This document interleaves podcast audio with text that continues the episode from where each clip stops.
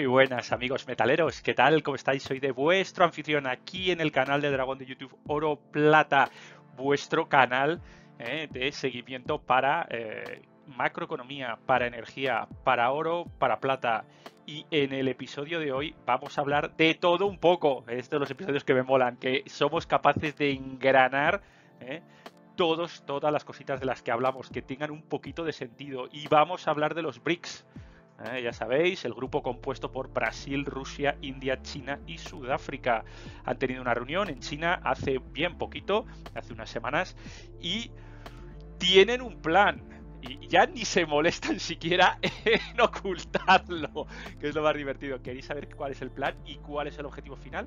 Venga, acompañadme que vamos a repasarlo. Vamos a por ello.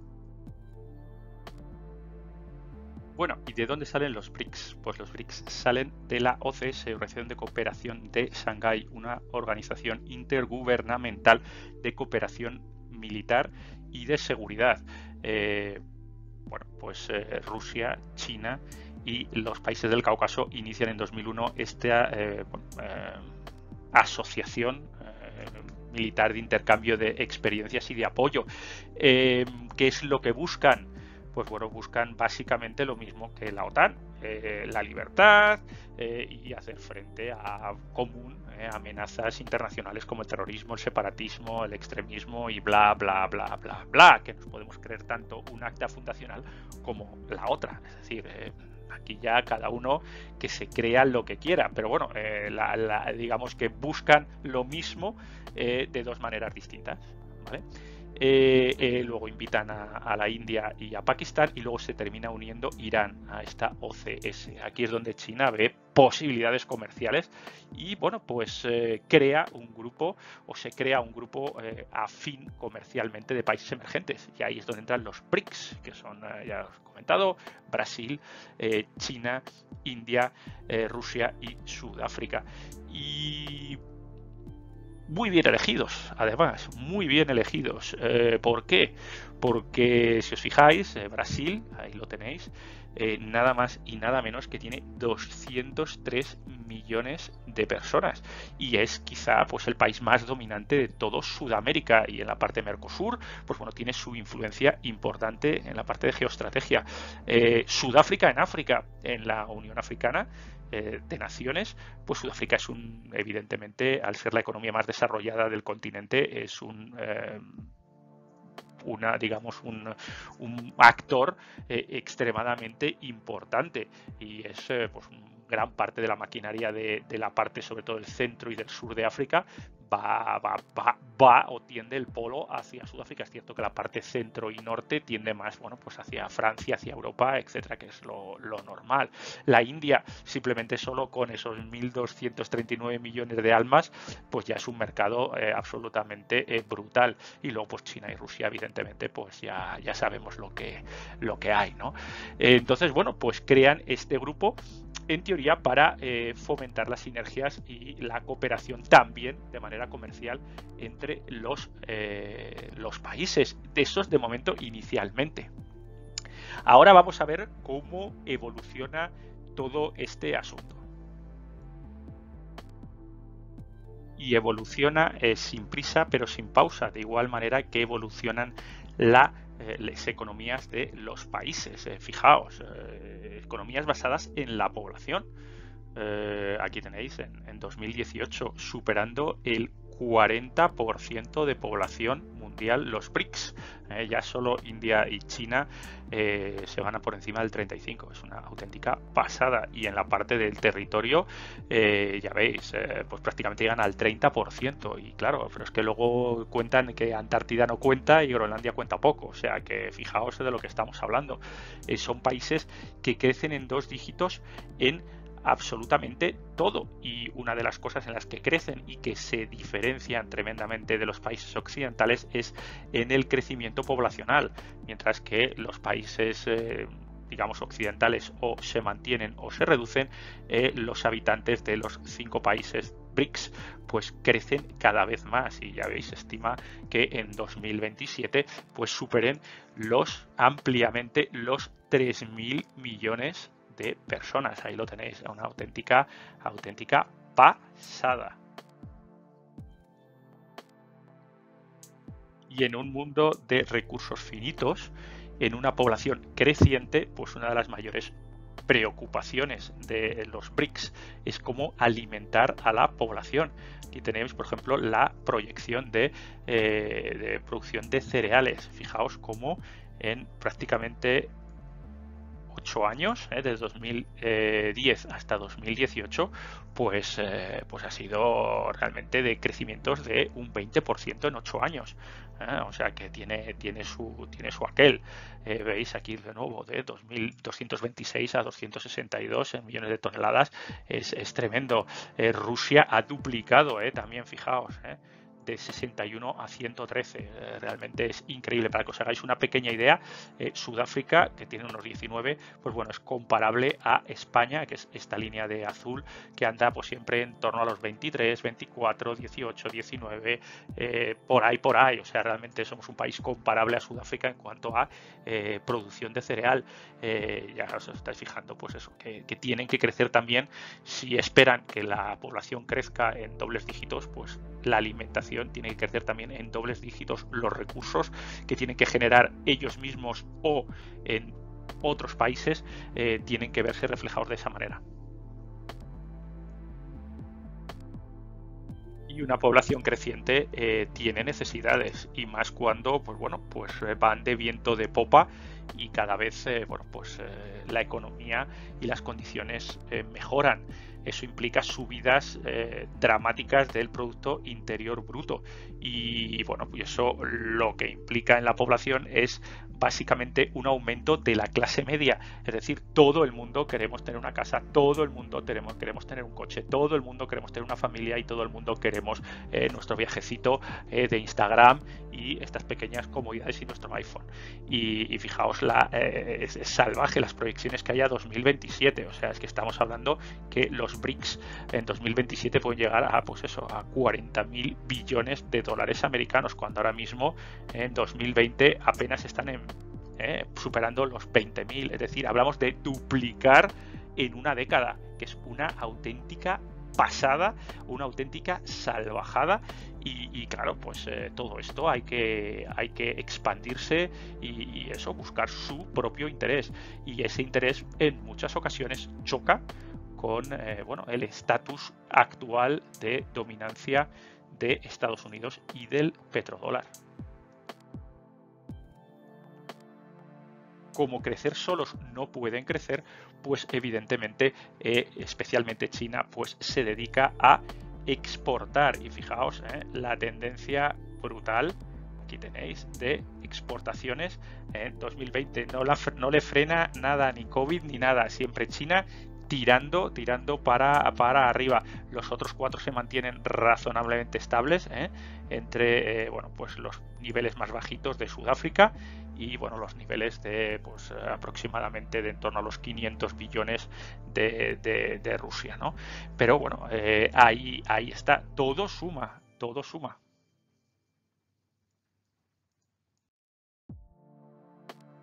Estaréis conmigo que para crecer eh, además de tener población y además de tener exportaciones y además de tener un Producto Interior Bruto creciente, para todo eso lo más básico es que necesitan energía, energía barata y energía en cantidad. Y aquí es donde pues entran eh, sus enormes recursos naturales, tanto en petróleo como en producción de carbón, como en gas natural, electricidad, etcétera. ¿no? Para que os hagáis una idea, la producción de electricidad de Sudáfrica es eh, aproximadamente parecida a la de España, ¿vale? Para siempre Sudáfrica es un país, para que tengáis una idea de dimensiones, eh, aproximadamente similar a España en bastantes, bastantes cosas, ¿eh? Con lo cual, pues imaginaos que si comparamos con la producción de electricidad de China, pues ahí estáis viendo que es un multiplicador potente, ¿no? Y, la, por ejemplo la de Brasil, pues tres veces más. También verdad que evidentemente tiene cuatro veces más de población, con lo cual, bueno, pues una cosa eh, compensa la otra, pero hay que dar de comer, hay que dar luz, hay que dar energía a, a esos 200 millones de brasileños, con lo cual esos recursos, si no se tienen, habrá que encontrarlos. Y esto es lo que, lo que tenemos, ya veis. Eh, brutal tema de población, eh, un Producto Interior Bruto creciente, eh, importantísimo también el, tema del territorio, increíble el 18% del comercio mundial es BRICS y también el tema de, fijaos, de, intercambio de, divisas, es, es, salvaje. Y bueno, pues ahí están. Eh, ¿qué, les falta? ¿Qué les falta para asegurar ese Producto Interior Bruto creciente, esa población creciente? Pues lo que hemos comentado, la energía. ¿Y qué se opone a esta expansión energética de los BRICS? Pues el sistema petrodólar. Si no sabéis cómo se de qué va esto del sistema petrodólar, os lo explico en este episodio que veis aquí, que pongo el fin del petrodólar. Ahí viene explicado con mucho cuidadito ¿eh? y con amor lo que es el sistema petrodólar, en qué se basa, que es básicamente en dos cositas, en impresión y en petróleo, y impresión de dólares eh, sin respaldo y petróleo, y que sirvió de, eh, bueno, de boom a Occidente, al mundo occidental, desde finales de los años 70 hasta la actualidad. Y claro, eh, ahora mismo los BRICS, fuera de este sistema, eh, piensan, ¿y qué hay de lo mío? Ahora somos nosotros los que estamos creciendo. el oeste está caduco, quiero mi parte, quiero mi parte del pastel y Estados Unidos no suelta, evidentemente. Tiene su, es un tema de lucha de imperios. El imperio petrodólar americano frente a un eh, imperio creciente BRIC. Y aquí, para que lo veáis de una manera mucho más descriptiva lo importante que es la energía y cómo está distribuida, fijaos, por regiones 1973. ¿eh? Los países de la OECD, ¿eh? que son básicamente los marcados en azul y azul oscuro, se llevaban pues una, parte del pastel salvaje, del pues del 61,8%. Pero estos mismos países ¿eh?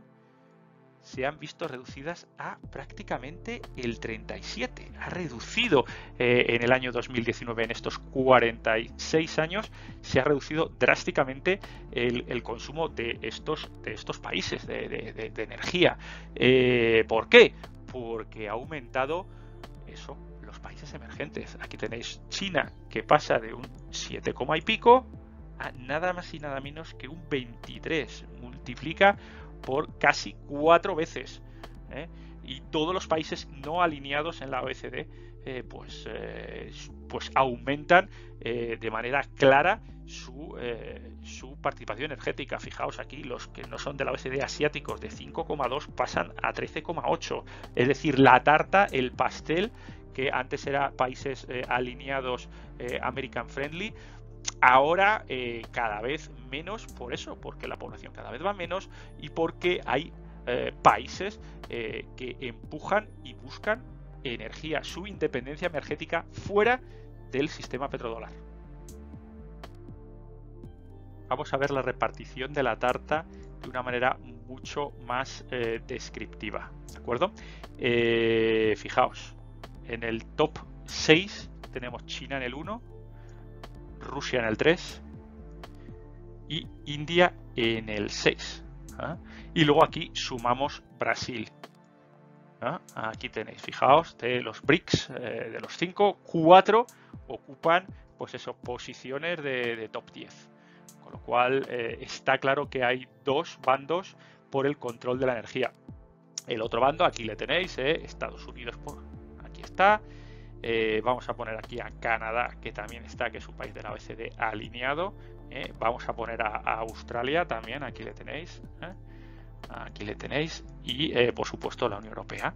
Entonces aquí veis que es un empate técnico entre los 10 primeros, 4 contra 4. Y hay dos que son claves, especialmente uno que es Arabia Saudí. Aquí le tenéis este país es absolutamente clave.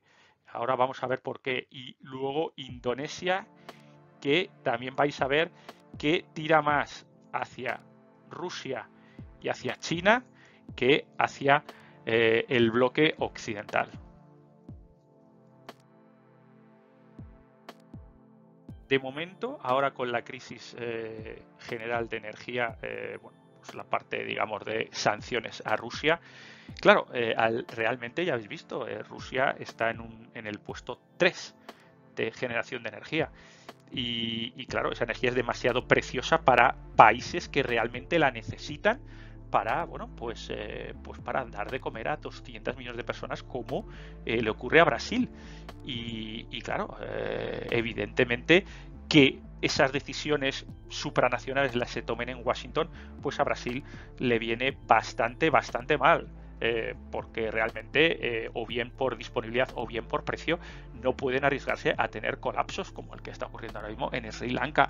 Con lo cual, se básicamente eh, se pasan por el arco del triunfo las sanciones. Lo mismo le pasa a Sudáfrica, aquí le tenéis.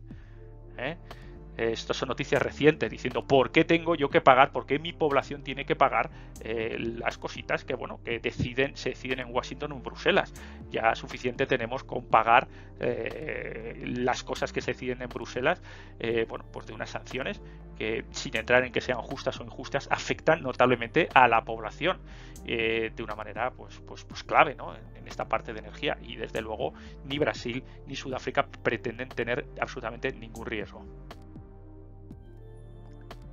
y cómo se pueden proteger eh, terceros países de, bueno, de las miserias del sistema petrodólar, ¿eh? impulsado básicamente por Estados Unidos y dentro del G7. Este sistema, pues eso, que ya sabéis, es el que actualmente impera a nivel mundial.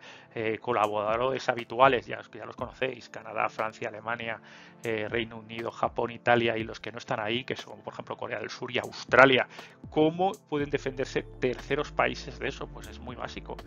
Pues me voy a arrimar, me voy a arrimar a los BRICS si las sanciones del G7 me hacen pupa, hacen pupa a mi población, hacen pupa y ponen en riesgo la estabilidad de mi país, pues tendré que buscar otras fuentes de energía, otras fuentes comerciales, eh, otro sistema. Y entonces me voy a arrimar al otro lado. Es decir, eh, si el sistema petrolero no me protege, no protege mi población, tendré que arrimarme al otro lado. Y ahí es donde entra, por ejemplo, Argentina, Irán, eh, y otros países como por ejemplo Indonesia, que también, pues bueno, están ahí se rumorea que pueden entrar a ser parte de los BRICS. Hay un país importante que es México, que no entra eh, ni se habla de él, porque evidentemente la influencia eh, de, Estados Unidos sobre México es elevadísima, con lo cual ni se, ni se plantea, ¿no? Pero el resto de países de cierta importancia en cuanto a población y en cuanto a necesidades energéticas y comerciales, pues están tirando hacia los BRICS, eh, aprovechando la inercia, evidentemente, y aprovechando que cada vez se están sumando más países a ese polo, pues eh, evidentemente los rusos y los chinos pues eh, buscan dar ya no solo un sistema alternativo de militar o de inteligencia con la OCS, ni siquiera a un, algo comercial, sino realmente darle un vuelco ¿eh? a, lo que es el mundo, ¿eh? lo que es eh, el Banco Mundial, lo que son el sistema financiero, sistema monetario internacional. Es decir, buscan un golpe en la mesa, un golpe de Estado frente al sistema ahora mismo imperante y eso implica pues cambios en los intercambios cambio de reglas, ya el SWIFT están preparando eh, alternativas, eh, etcétera, etcétera, etcétera. Eh, veremos si eso puede funcionar o, no. idealmente ya lo admiten, no tienen nada que perder, ya lo admiten abiertamente. buscan un sistema monetario alternativo respaldado en lo que ellos pueden ofrecer, básicamente comercio, materias primas y oro. Y ahí es donde tienen las de ganar, porque ya sabéis, eh, realmente eh, los Estados Unidos, el sistema petrodólar solo se basa en dos cosas, ¿no? Como se dice coloquialmente, en la impresora y en el, y en el, y en el portaaviones. Eh, pero bueno, eso es por la parte de Estados Unidos. Pero hay un actor que es clave, que ya lo he mencionado antes, que es Arabia Saudí. El sistema petrolero tiene dos lados. Uno, el sistema dólar, que ahí es donde tienes la impresora y, el, eh, y, la flota y la, flota del Pacífico eh, y la flota del Atlántico, eh, los, los portaaviones nucleares, pero por otro lado tienes la energía. Y el problema es que a Arabia Saudí le salen arrugas con todas estas cosas. ¿Por qué? Porque, bueno, pues le viene mal ellos necesitan un comercio estable, que todo el mundo esté tranquilo, que todo el mundo, que el Producto Interior Bruto a nivel mundial aumente para, bueno, pues eh, tener esos, ese control absoluto del petróleo eh, a nivel OPEC y le viene, le viene mal, le viene mal que eh, Rusia tenga que buscar sitios diferentes para comercializar su petróleo y le pise su mercado. Eh, porque ya todo esto estaba distribuido y ahora con este tema de las sanciones, pues ahí tiene que buscar Rusia sitios que ya habéis visto, que puede ser eh, Brasil, que puede ser eh, Sudáfrica, que puede ser un montón de sitios más. vías para comercializar su, su petróleo, su gas natural, etcétera. Y esta es la clave, es Arabia Saudí.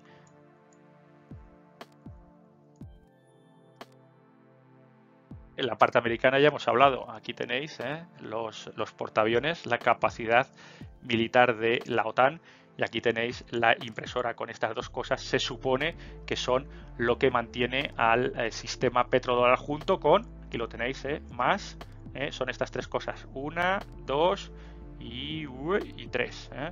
Aquí tenéis estas tres, estas dos y esta es una. Esto es lo que soporta el sistema. Pero el tema es que la parte militar ya estáis viendo que los BRICS unidos, eh, hoy con países OCS, pues eh, realmente en la parte militar pues eh, pueden hacer frente a lo que sería la OTAN. Con lo cual esa parte no está clara. la parte de la impresión, aquí, aquí si jugamos a imprimir, pueden imprimir todos. La clave, lo hemos dicho en el punto 2, la clave está en Arabia Saudí.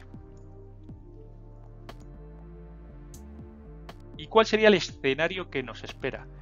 Eh, fijaos que este mapa lo he puesto antes. Son los países de la OCDE.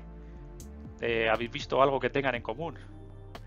Que básicamente son los países de la OTAN o países muy vinculados al sistema petrodólar a Estados Unidos. El único quizá un poquito más dudoso es aquí Turquía. ¿De acuerdo? Pero fijaos que ninguno de los BRICS está. ¿eh? No está Brasil, no está Sudáfrica, ¿eh? no está eh, la India, no está China y por supuesto no está Rusia. ¿De acuerdo? ¿Qué pueden sumar? Pues fijaos, pueden sumar eh, la influencia de uno de otro, sudeste asiático y toda esta zona, zona de influencia china, claramente. Aquí tenéis, fijaos, la influencia, el poder de influencia que puede tener Brasil y ya con Argentina llamando a la puerta.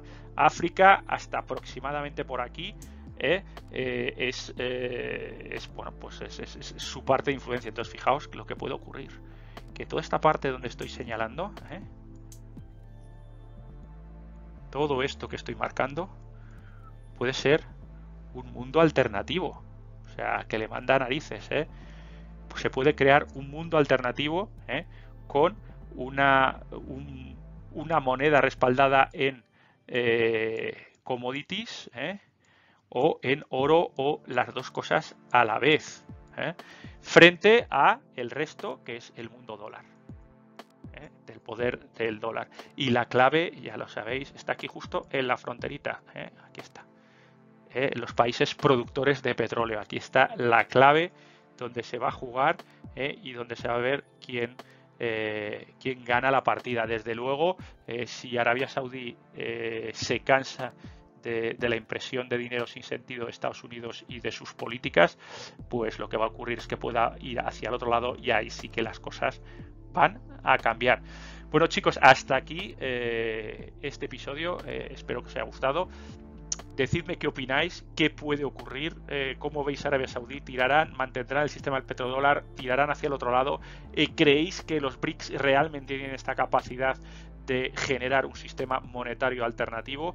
Eh, ¿Creéis que las sanciones de, la, de, la, bueno, de los países de Estados Unidos y de los países de la OCDE realmente no van a tener consecuencias o las van a tener y les va a pasar factura con, pues bueno, en, años posteriores. También decidme qué opináis, cómo vamos a sufrir nosotros todo esto. Eh, venga, eso espero en comentarios. Eh. Eh, habladme de todo. Si os ha gustado, ya sabéis, como siempre, un like. Si no os ha gustado, le dais un like y como siempre me decís por qué. ¿eh? Si os gusta el trabajo que hago, os parece interesante, pues eh, siempre tenéis la oportunidad de invitarme una cañita y con el super thanks, le dais al thanks, al corazoncito, con los dólares y me invitáis a un a una, caña y unas tapitas de algo, hombre. Y, bueno, pues ya sabéis, como siempre, Dragón Twitter, ¿eh? me tenéis el dragón más, eh, más de rabiosa actualidad, ¿eh? más un poquito más con más cachondeo en, en el Twitter de Dragón Oro Plata. Y bueno, ya sabéis, todo esto a qué viene.